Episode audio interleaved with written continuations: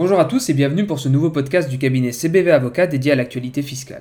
Cette semaine du vingt-huit septembre deux mille vingt, nos grands thèmes sont les suivants. Présentation du projet de loi de finances pour deux mille vingt et un, impôts sur le revenu, T V A et obligations déclaratives des contrats de prêt. Commençons donc par le projet de loi de finances pour deux mille vingt et un qui vient tout juste d'être présenté par le gouvernement. Ce projet inclut un certain nombre de mesures fiscales destinées à renforcer la compétitivité des entreprises. Il y est proposé de diminuer significativement le poids des principaux impôts de production et en particulier de réduire de moitié la cotisation sur la valeur ajoutée des entreprises ou C V A E, de moderniser les paramètres de la méthode comptable d'évaluation servant au calcul de la cotisation foncière des entreprises ou C F E et de la taxe foncière sur les propriétés bâties acquittées par les entreprises. Corrélativement à ces deux premières mesures, il est proposé d'abaisser de trois à deux pour cent le taux de plafonnement de la contribution économique territoriale ou C E T en fonction de la valeur ajoutée. De mettre en place une mesure permettant de prolonger de trois ans l'exonération de C F E en cas de création ou d'extension d'établissement sur délibération des collectivités locales. Parmi les autres mesures du projet, on retrouve une mesure temporaire de neutralisation des conséquences fiscales des réévaluations libres d'actifs des entreprises. Ce mécanisme permettra d'étaler l'imposition résultant de telles opérations sur une durée de cinq ou de quinze ans selon la nature du bien. Le projet prévoit également le rétablissement temporaire du dispositif d'étalement de la plus-value réalisée lors d'une opération de cession-bail d'immeuble par une entreprise, afin de ne pas freiner le recours à ce type d'opération qui est de nature à améliorer la trésorerie de certaines entreprises. Ce projet comprend par ailleurs une mesure de suppression progressive de la majoration de vingt-cinq pour cent appliquée à certains revenus des professionnels non adhérents d'un organisme de gestion agréé ou assimilé. Cette mesure bénéficiera aux petites entreprises, aux artisans et aux travailleurs indépendants.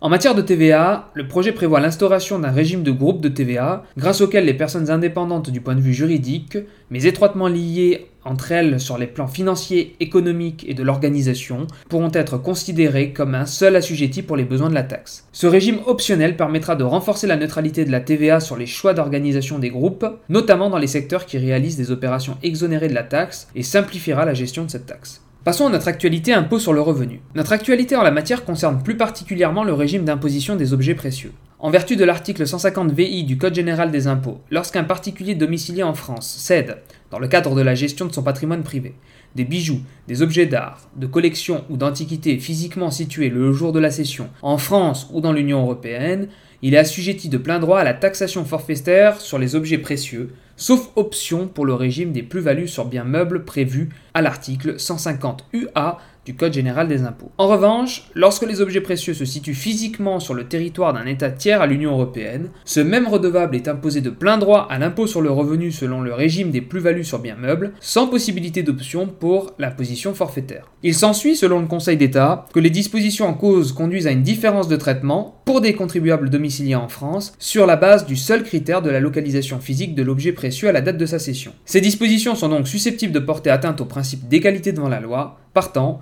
le Conseil d'État décide de renvoyer au Conseil constitutionnel la question de la constitutionnalité des dispositions combinées des articles cent cinquante U A et cent cinquante V I du Code général des impôts. Passons maintenant à notre actualité T V A. Notre actualité T V A concerne une décision rendue par le Conseil d'État le vingt et un septembre dernier. Dans cette décision, le Conseil d'État nous rappelle sous quelles conditions l'administration fiscale peut écarter le droit à déduction du montant de la T V A figurant sur une facture remise à un assujetti à cette taxe. Il précise en effet qu'en vertu des dispositions combinées des articles deux cent soixante et onze, deux cent soixante-douze et deux cent quatre-vingt-trois du Code général des impôts et de l'article deux cent trente de l'annexe deux à ce code, un contribuable n'est pas en droit de déduire de la T V A dont il est redevable à raison de ses propres opérations la taxe mentionnée sur une facture établie à son nom par une personne qui ne lui a fourni aucun bien ou aucune prestation de service. Dans le cas où l'auteur de la facture était régulièrement inscrit au registre des commerces et des sociétés et assujetti à la T V A, il appartient à l'administration, si elle entend refuser à celui qui a reçu la facture le droit de déduire la taxe qui y a été mentionnée, d'établir qu'il s'agit d'une facture fictive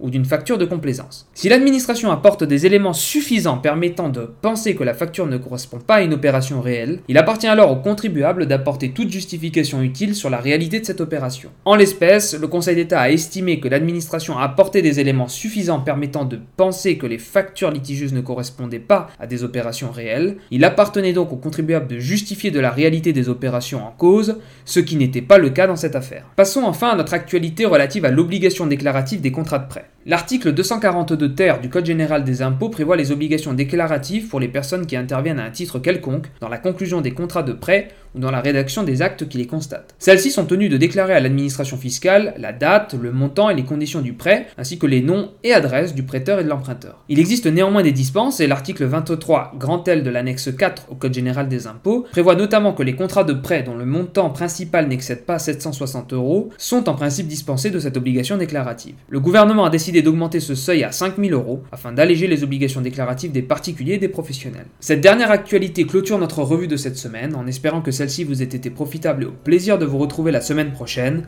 À très bientôt.